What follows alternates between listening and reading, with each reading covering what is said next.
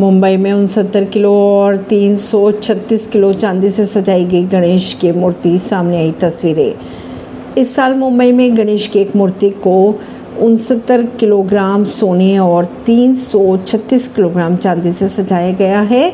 खबरों के अनुसार इस मूर्ति को लगाने वाले जेसीबी सेवा मंडल को शहर में सबसे अमीर मंडल माना जाता है। खबरों के अनुसार उन्होंने तीन करोड़ रुपए का बीमा कराया है। जिसमें पंडाल और आभूषण भी कवर है। परवीन सिंह नई दिल्ली से।